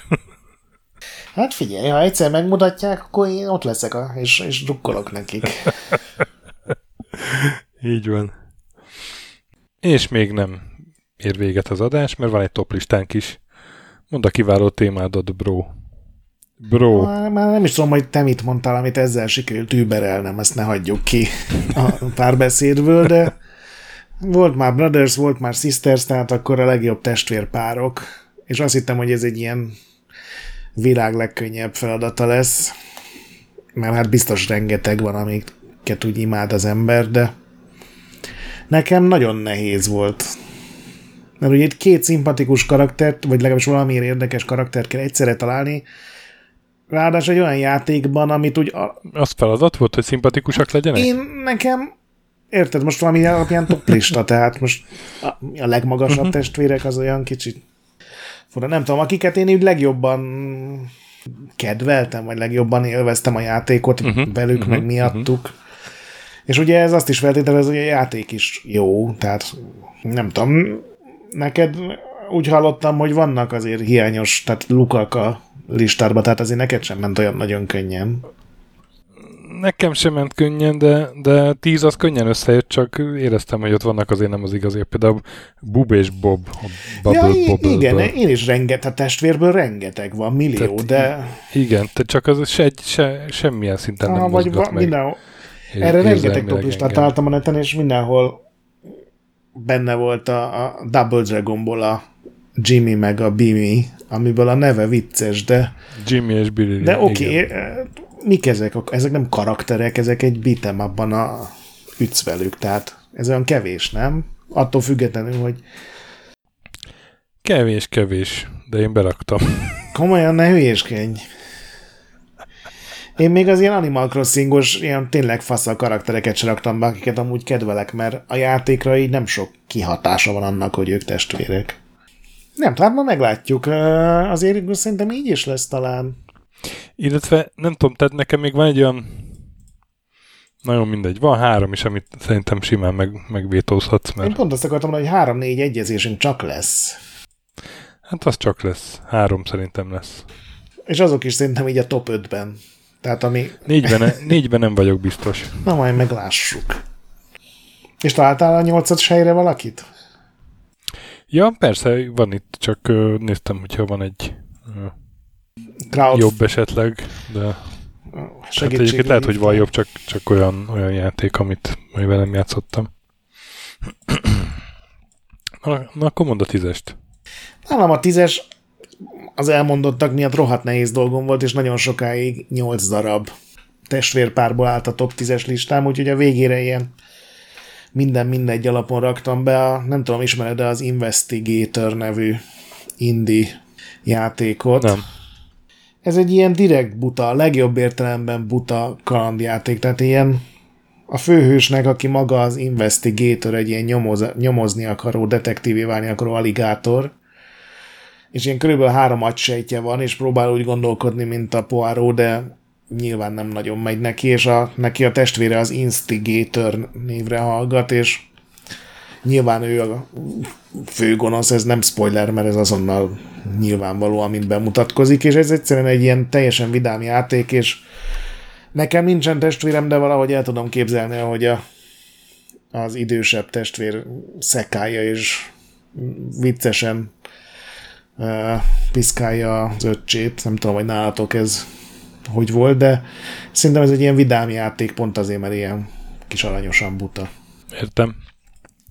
Én a tízes helyre jelzésértékűen beraktam a megbékélés jegyében Máriót, Luigi, Gianát és Máriát. Virágozzék minden virág. Dupla esküvő. Igen, így van, egy dupla esküvő. Én ezt így egy kupacba beraktam, ezeket a karaktereket, amikről beszéltünk ma, mert, mert egyszerűen ott a helyük szerintem. Oké, okay, én nem kritizálok Így, így értem, hogy az első két játék az, az nem nagyon mesélt sztorit, meg, meg nem épített karakter, de annyira kötődünk ezekhez valamilyen módon, vagy hát te a Márióhoz, én a Giannához, hogy uh, szerintem itt a helyük. Tizedik helyre pedig tufa módon beraktam a Double Dragonból, pontosan Billy Lee-t és Jimmy Lee-t a régi szép játéktermi élmények miatt. Én annyira szerettem ezt a sorozatot, hogy elmentem megnézni a filmet is moziba Úristen, annak idején. Nem hiszem, hogy az jó volt. É, hát a Double Dragon mozi az, az, az talán még a Mario mozinál is rosszabb.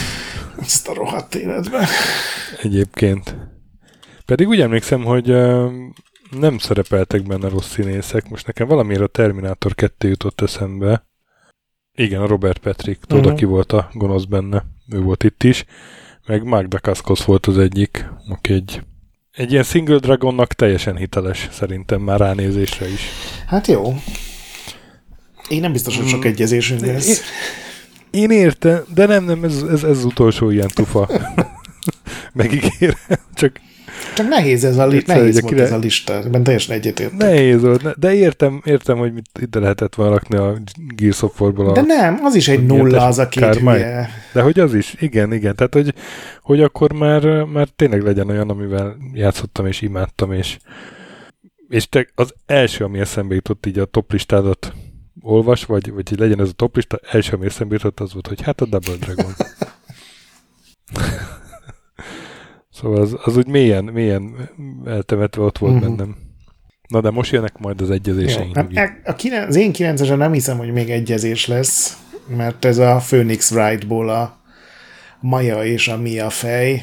Ugye a, a Mia az a ügyvédbolytárunknak a mentora volt, aki az első ilyen oktatóküldetésben még segít, aztán a másodikban már az ő gyilkosságát kell kideríteni, és ehhez megkapod ugye a szerencsétlen hugát, aki ott gyászol, meg minden baja van, de igazából a szellemek megidézésével néha tud segíteni, és az egész történeten, vagy az egész sorozaton így végigmegy ez a, a Maja meg a Miának a viszonya. A harmadik részben még, még az élő Miának az ügyeit is meg kell oldani, őt irányítva, úgyhogy szerintem ez egy ilyen tök jó tök jó kezelték ezt a helyzetet, hogy kinyírták a testvérpár uh-huh. egyikét rögtön az első játék második pályáján, de azért még volt szerepe a későbbiekben is. A nyolcas helyre pedig beraktam az Undertale-ből a két teljesen elvadult csontvász testvért. Ó, hát az nem jutott eszembe, pedig tényleg. Ugye, Sans, a stöpszli, Aha. cinikus, tele van a töke az egésszel, a, a az a legjobb Igen, karakter. és a papírus, aki nyilván a papírus betűtípussal hajlandó csak kommunikálni, ő ilyen colos csontváz, és ő, ő, ő, ő tudja magáról, hogy sokra hivatott, és a két... Nyilván ez egy ilyen nagyon régi trükk még a filmek előtti korszakból, hogy testvérek és teljesen eltérő egyéniségük van, de ez nem véletlenül vált ilyen klisévé, mert itt is szerintem nagyon humoros eredményeket hoz. Nálad a nyolcas? Nálam a nyolcas Chris és Claire. Nem tudom mennyiből tudom, tudod, de... de... A Redfield család. Resident Evil 2-ből főleg amúgy, bár ők több játékban is szerepeltek, de ugye ők a Redfield család utolsó túlélői, és ennek megfelelően nagyon vigyáznak egymásra, és összetartanak, és szerintem ez adott egy jó mm, ilyen folyamatos érzelmi töltetett a Resident Evil 2-nek. Én, én valószínűleg nem rajongok annyira a sorozatért olyan igazán, hogy ez így, így tudod, így megérintett volna az ő sztoriuk, mert általában mindig valami mhm. más karakter mellett nem, vannak, telje... tehát nem együtt. Igen, igen, teljesen, teljesen uh, átlagos amúgy, de, de mindig olyan uh, jó érzés volt a játékban, amikor megint, megint össze, uh-huh. összekerültek, tudod, megint egy helyre azért az, az jó érzés volt, hogy na még akkor mind a kettő él, és, és együtt maradtak. Igazából ennél többet nem tudott a párosuk, de ez, ez azért jóval több már is, mint egy Double Dragon. A mozifilmekben szerepelt a Chris is? Szerintem igen. Igen, igen, igen. Úgy rémlik. Ig- hú. Hát te láttad mind a 17-et. Szerint... Hát és szerinted, hogy én emlékszem, hogy... Hát ha valamire, akkor erre igen, hát ez egy ilyen kult, Szerintem kulturális pillére a modern társadalomnak. Igen, igen, igen, igen, igen. Abban nem vagyok benne biztos, hogy melyikben, de találtam róla képet. Igen. Jó, és a hetes? Hetes, az pedig a kis CJ. Sean és Carl Johnson a GTA. San Andreas? Uh, San, San Andreasból, igen, igen. A Carl az egy nagyobb formátumú gangster már, amikor a CJ beköszön a családba, és ugye tőle kapja az első melókat. Uh-huh. Aztán történnek a dolgok. Szószót követ. Biztos úr. Elvadulnak a dolgok. Én azt nagyon keveset Elvadulnak játszottam. a dolgok. Én, én azt annak idején végigjátszottam, és nagyon szerettem. Például lehet, hogy nem annak idején, nem egy-két éve később, de úgy aránylag régen.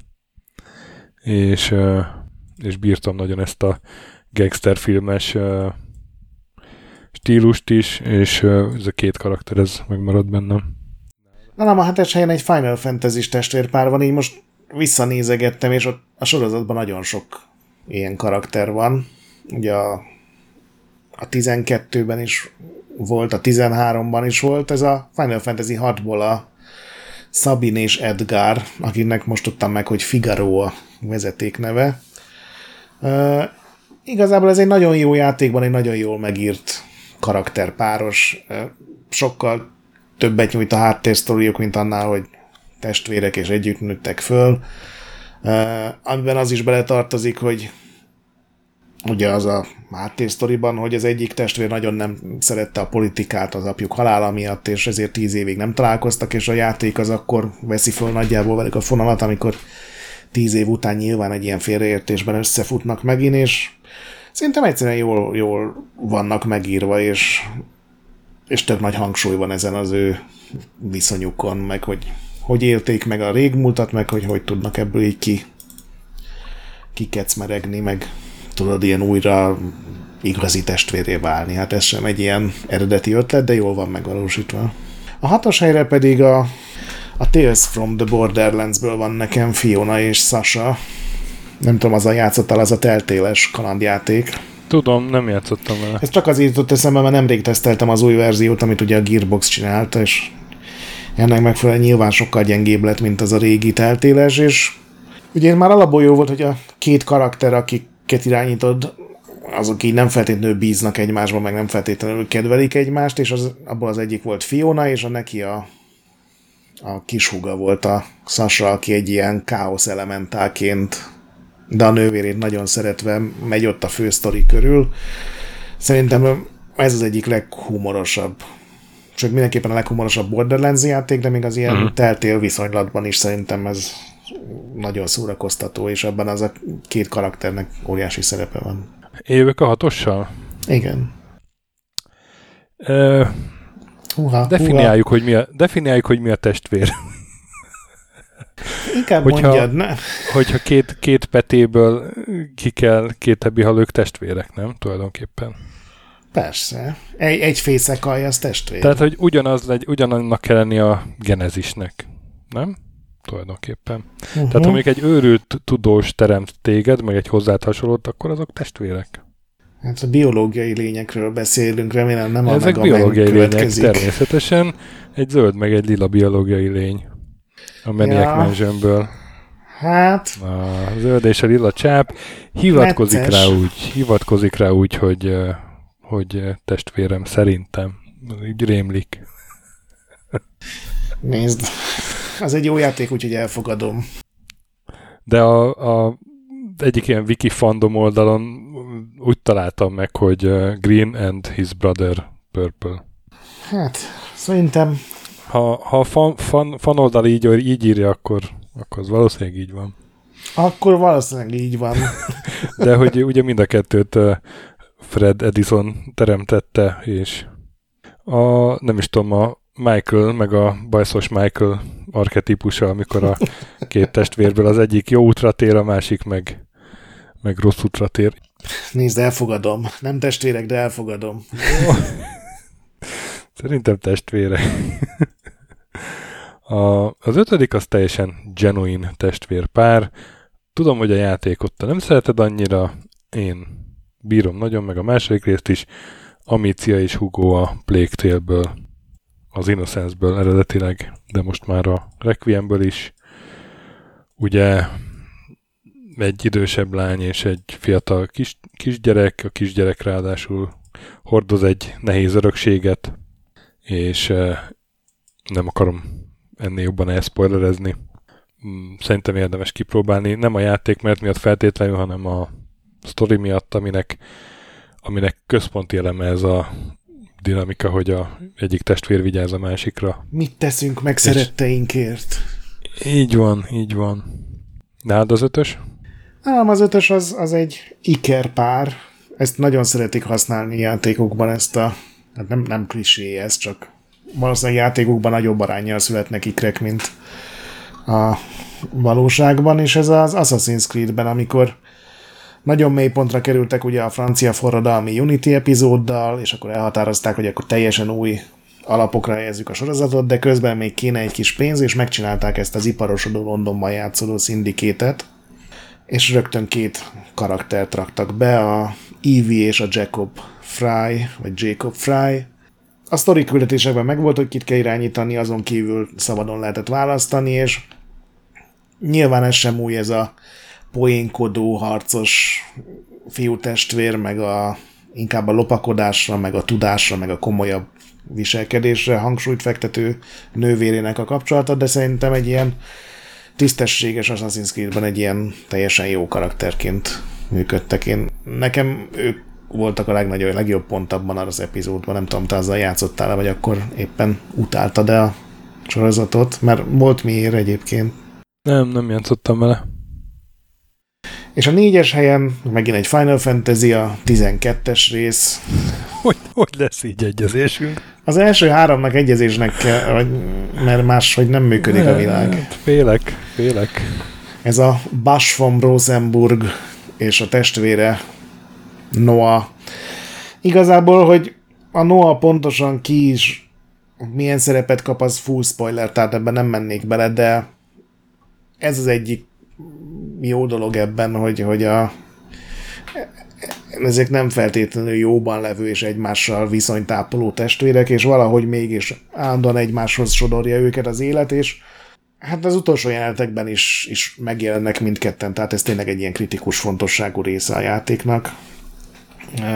Én nagyon élveztem ezt a részét, ahogy a, a legjobb karakter a játékban így próbál a tesójával szót érteni, és elintézni a dolgokat. És akkor teljes a négyessel, ha jól számolom. Újra felteszem a kérdést, hogy, hogy mi a testvér? Mit, mit definiálunk testvérnek? ha egy, ugye egy egypetéjű ikerpár, azok az genetikailag szint, szinte teljesen. Tehát ezek szerint, ha valaki genetikailag teljesen hasonlít hozzád, akkor az testvéred? Hát kérdem én. Biztos, hogy testvéred lehet, hogy az apád, ha, vagy a, ha, a játék, ha a játékban mondjuk, játékban mondjuk uh, órákig azt hiszed, hogy testvérek, és kiderül, hogy nem egészen, akkor vajon testvéreke? Nem. Én azért beraktam. a Bioshock Infinite-ből Rosalind és Robert Lutis. Lutece? Hogy kell ejteni? Ugye ők egy, egy férfi meg egy nő, és sikerpárnak gondold őket egészen addig, ugye kvantumfizikusok, és egész addig, amíg ki nem derül, hogy az egyik tulajdonképpen másiknak a, egy alternatív valóságból érkezett mása, vagy verziója. Én, én sokszor elvesztettem a fonalat a Bioshock Infinite-nek a történetében, és ez is az egyik ilyen pont volt, hogy... Igen, igen. Ez, nekem ez nagyon tetszett, ez a mindfuck, amikor ez kiderült, hogy basszus, egész eddig azt hittem, hogy testvérek, és kiderül, hogy ugyanaz a csávó, csak egy női verziója egy másik dimenzióból.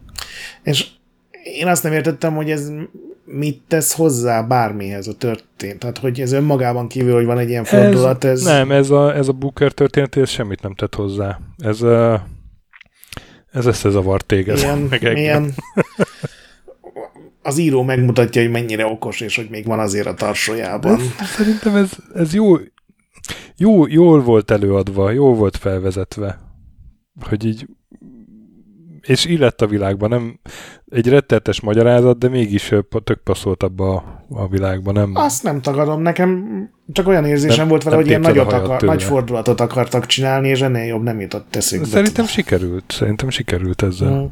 Jegesmedve a szigeten. Hát igen. Nekem bejött. És én jövök a hármassal is, ugye? Igen, igen, igen.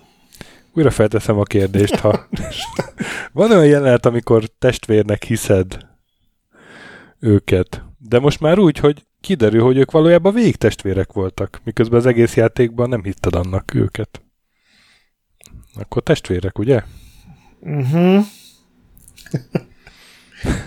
Mi ez? Hát a kis lecsák és gajbás a Monkey Islandből, kettőből. Amikor kijönnek a végén, és kiderül, hogy játszották az egészet. Csak... És ugye nagyon szépen tovább vitte ezt a új Monkey Island is. Ott van egy testvérpár. De szerint... Gondolkozik, gondol, gondolkozik, hogy belekössön. De. Egyértelműen testvérek. Hát nem tudom. Nekem ez nem, nem esett akkor le. Az a két gyerek, az testvér. Vagy csak nagyon jó cimborák. De hát ott vannak a, aztán a apukája meg anyukája. Az egyiknek, az, a szőkének. Na de várja, de a Tales of, the, Tales of the Monkey Island, nem a Return to Monkey Islandben kiderül, hogy ők tényleg testvérek. A Tales az nekem egy üres volt, az... Nem a Tales, a Return az, az idejében. Számomra nem derült ki. De, ők testvérek. Nem akarom elszpoezni, hogy hogyan, de... Jó, ez még túl új játék, akkor elfogadom. nem testvérek? Hát mik? Kis cimborkája. Nem, Ki... most a chat, chatet nézem, hogy valaki azt állítja, hogy... Csak ne spoilerezzünk, mert ez tényleg jó. Játék. Igen, igen, igen, igen. Nem, nem, azt semmiképp nem akarom elspoilerezni. Hagyjuk meg a stökit a tévhitében, és ugorjunk tovább. Na jó. Stöki, testvérnek számít-e? Szánalmas ez a top lista. Igen. Testvérnek számít-e, hogyha megszületik valaki, és utána 5-6 évvel születik egy testvére? Én ilyeneket kerestem. Uh, és az a Nathan és Samuel Drake. Uh-huh. Uh, Jó, annak számít akik, igen, minden trükk nélkül testvérek. Ugye az Uncharted 3-at az tök jól lezárták, és amikor folytatták, akkor nyilván kellett valami nagy ilyen érzelmi löket, hogy, hogy keveredik megint benne, és előkaptak a semmiből egy testvért, akiről soha korábban, vagy legfeljebb nagyon kevés szó esett, de olyan igényesen mutatták be azt, amikor a szem visszatér a Nathan életébe, meg aztán ugye volt két pálya is, a, egy-egy a gyerekkorukkal, a másik a fiatalkorukkal, hogy szerintem ez egy ilyen tökéletesen ábrázolt dolog volt, és és benne volt a két testvér között ilyen jellembeli különbség is. Meg nagyon vicces volt, ahogy egymást ugratták ott, ahol abba hagyták x évvel korábban. És er- erre volt végül is felhúzva, ez volt a kerete a sztorinak, igen. Bírtam, bírtam. Én, igen, ott volt, volt aki utálta, hogy egy kalapból egyszer csak előhúztak egy bátyót. Hát ugye, amikor ezt először de... olvastam, mert ugye ez először nyilván így, így preview-ban jött ki, vagy amikor bemutatták a játékot, na most semmivel előszednek egy testvért, aki honnan. Az úgy hülyén vette ki magát, de szerintem ezt tökéletesen vették ezt az akadályt, hogy ezt így felvezessék. Ugyanúgy egyébként, hogy a Monkey Islandben a kettesnek a végét folytatták, most független attól, hogy milyen viszonyban van a két kölök. Buffy-ba volt ilyen, valamelyik Buffy évad úgy ért véget, hogy egyszer csak lett egy húga a Buffy-nak. és mindenki csak pislogott, hogy mi van? és aztán kimagyarázták. A jó barátokban is ilyen random testvérek jelentek meg mindenki mellett, azt nem magyarázták ki, azok csak úgy egy-egy részre megjelentek. Tényleg, nem tudom hány huga volt a Rachelnek. És aztán nekem jön a második, ugye? Na már most Igen? testvéreke, hogyha azonos génkészletből klónozzák őket a szörnyű gyermek génkísérlet keretében. Nekem eszembe jutott, és nem raktam be. Hiszen nem testvérek. Dehogy nem. Minden tekintetben testvérek. De őket nem az azonos gyermekből klónozzák, nem... Azonos emberből, igen, a, a Big Bossból. Hogyha ja. te is rájuk gondolsz. Na, én nem, nem, nem. Én a Little, a Little Sisters-re gondoltam. Ja, nem, azon gond, de ők, gondolkodtam, de aztán ők csak a nevükben sziszterek, ugye igen. a bájosokból. Meg ugye a Big Daddy, meg a Little Sister az igen, együtt, igen, az igen. ilyen nagyon rednek. Igen, uh, igen, igen. Nem, az, uh, azt hittem arra célzol, de akkor ezek szerint Solid Metal Gear. Snake és Liquid Snake, oh. ami ugye a első Metal Gear Solidnak gyakorlatilag a teljes kerete az az, hogy hogy ott vagy te a Solid snake és mész a küldetésre, és így semmiből előjön a testvéred, aki ugyanabban a génkísérletben született, de valamiért rohadt ideges rá is, meg a világra is, és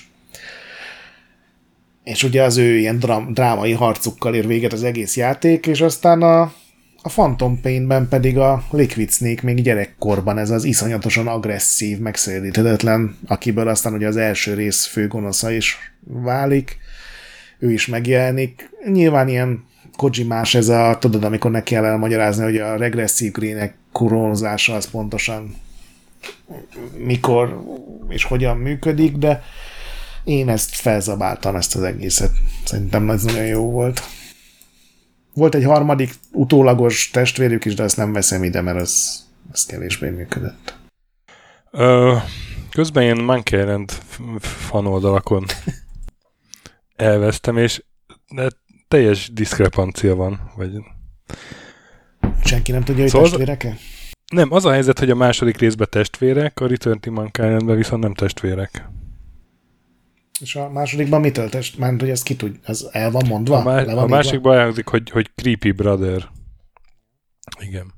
Meg amikor uh, amikor az nem perdöntő, ugye rámész a kurzorra a szülőkre, akkor kírja, hogy szülők, de, de a fanoldal is azt írja, hogy, hogy, uh, hogy ez a apuka meg az anyuka nevelték fel a Guybrush, and possibly Chucky, ugye Chucky a gyerek, és azért csak possibly, mert ugye a kettesbe testvérek, a, né, az legutóbbi viszont nem. Hát ebbe beleszaladtam. Mindegy. Mindegy, akkor a Mankerent kettőből mondtam, jó? Te is szoktál ilyeneket csinálni, hogy a japán bootlegben ez volt a címe, meg a nem tudom. A bootleg, a hivatalos kiadása de mindegy, mindegy, akkor mond a másodikat. Ja, ja. A másik végre, végre van egy egyezésünk. A Nathan és Sam Drake természetesen beraktam. Nekem nagyon tetszett a Uncharted 4-ből ez a Visszatér a tékozló szál. fiú, és kiderül, hogy annyira nem is igen. Igen. Így van, a tényközlő fiú. Aki újságíróként foglalkozik egyébként. Az első, az pedig szerintem a játék ugyanaz lesz. A kérdés, hogy a testvérpár is ugyanaz-e Úristen. belőle. Mondjad. Nem a Last of Us traktad? Az első helyre? Ne. Azt a... Nekem a sokkal kevésbé játszott. Pont az Uncharted 4 miatt az jutott eszembe először is. De nem a Joel és a tesója, hello. Hanem a Henry meg a... Hanem az egy... A Henry meg a, meg a Sam, így van. Nekik... Hát én ott, én ott nagyon szomorú voltam, amikor... Igen elköszöntek a történetből. Milyen diplomatikusan és... fogalmazol. nem egészen így Nem tudom, én, az, én, én azért raktam az első helyre, mert, mert érzelmileg azt, azt az, az vont be engem legintenzívebben ezt, ezek között a testvérpárok közül. Igaz, az első részben szerintem ők voltak a legérdekesebb karakterek, akikkel ugye, mert az első rész gyakorlatilag arról szól, hogy összeakadsz karakterekkel, miközben vándorolsz. Igen, igen de talán mert nem irányítható karakterek, vagy nem tudom én.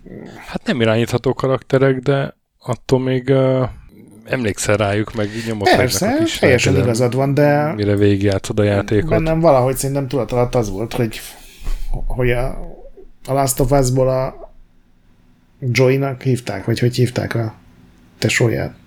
Chandler. Rossz. Günther. Stöki, megint, megint kisült az agyad. Nem hiszem, hogy Stökinek hívták. Isten, bazd meg. Nagyon késő van már neked. Teljesen igazad van, ez az én nem beszéltük meg ugye, hogy csak játszható karakter legyen legalább az egyik. Nekem ezért nem jött szóba, de teljesen megértem, az egy emlékezetes rész volt. És azt láttam, hogy a karakternevek megjelennek ugye a sorozatban is majd, úgyhogy gondolom az megpróbálják majd még egyszer még drámaiban bemutatni. Szóval nálam az első helyen egy, egy olyan testvérpár van, aki, akikről beszéltünk ma már. Mario Mario és Luigi Mario. Oh. Nyilván nem a történet, meg a, a hosszú lóra, ami mögöttük van, meg hogy ki van találva a fogantatásoktól kezdve, hogy ők, ők mivel töltötték az idejüket, de egyrészt, mint karakterek szerintem így megkerülhetetlenek, másrészt a, főleg a szerepjátékos, meg a Luigi's Mansion részekben azért a sok szerepet játszik az ő viszonyuk, meg ahogy mondtad, a Green Mario beszólás az például belőlem ilyen nagy röhögést váltott ki, amikor volt egy olyan időszak a Nintendo-nak, amikor Luigi-t minden játékban megalázták. Aztán megcsinálták a 2013 volt a Year of Luigi, amikor kiadtak, nem tudom, öt játékot az ő főszereplésével, és megpróbálták így kivakarni a tiszteletlenségből. Ezek nekem így... Hát a legutóbbi Paper Mario-ban azért még mindig ott van, amikor... Az nagyon durva volt, igen. Nem? Amikor a zöld ninja... Mindenki a zöld ninját keresi. Hát meg amikor megérkeznek, már ott megalázzák a Luigi-t. Ilyen nagyon csúnya, hogy parkolt le a kocsit, meg ilyenek. De ez is belefér, és szerintem egy ilyen nagyon szórakoztató testvérpár. Nyilván nem úgy, mint ahogy a te is a Henry meg a szemnek a feltűnése, de szegényebb lenne a világ ezek két hülye nélkül, meg az összes többi. Na, akkor csak, csak lett két egyezésünk. Igen. Én azt hittem, hogy a Metal Gear benne lesz neked, azért mondtam, meg esetleg az Assassin's Creed. Metal Gear-es. Én azt hittem, hogy nálad lesz a, a Harry és a Sam. Uh-huh. De hát fontosabb volt neked a Final Fantasy-ket felsorolni. Ez jól működő, azokban jól működött szerintem. Na, eddigi leghosszabb minink egyébként ez. Most már hivatalos. Na, tök jó. Majd megvágod, Megadtuk. és rövidebb lesz. Megadtuk a módját a 200-nak, azt hiszem. Igazi ünneplés volt, meg a Giana. Meg a Giana, ahogy mondod. és egy Super Mario. Már a neve is. Meg a Giana. Meg a katonaság. Ha emlékszel még. Meg a katonaság. Erre. Emlékszel erre? Nem. Nem? Képtelen kronikába te mondtad. Hát sok hülyeséget mondok. Hát szóval, kedves hallgatók, játszatok a Super Mario-val, meg a Gianával. Mind a, Támogatom. Mind a kettő, Jó az, ha mindenki rájön a különbségre. Mind a kettő jó játék egyébként. Ma is érdemes kipróbálni őket. Én azt mondom, de hát a Giant az valóban nehezebb, mint amire emlékeztem. Így van. A Super Mario pedig tényleg uh, könnyebben, jobban játszható. És nem csak azért, mert könnyebb, hanem mert tényleg, ahogy fluidabb a játékmenet, ahogy mondani szoktuk. Legközelebb jövünk vendéges adással, nem tudom, hogy melyikkel. Sőt, már most sok mini van tárban, nem is tudom, hogy nem-e évzáró adással jövünk már, majd ahogy kiadja, de addig is játszatok sokat, meg mentsetek a boss fightok előtt, Kövessetek minket Discordon, ahol nagyon jó társaság van, olvasatok Retrorendet, ahol hát néha jó cikkek vannak, de legalább minden nap van valami. Hallgassatok Képtelen Kronikát, ami a másik podcastünk, olyan amilyen, néha az is jó. Értékeljem az életművünket? Mindenképpen szarjál rá egy nagyot így, így karácsonykor értékeltek minket 5 csillagra Spotify-on és iTunes-on. Vigyázzatok a fantasmagorillákkal, meg a biasszal, a nagy pixel pedig még mindig gyönyörű. Sziasztok! Sziasztok!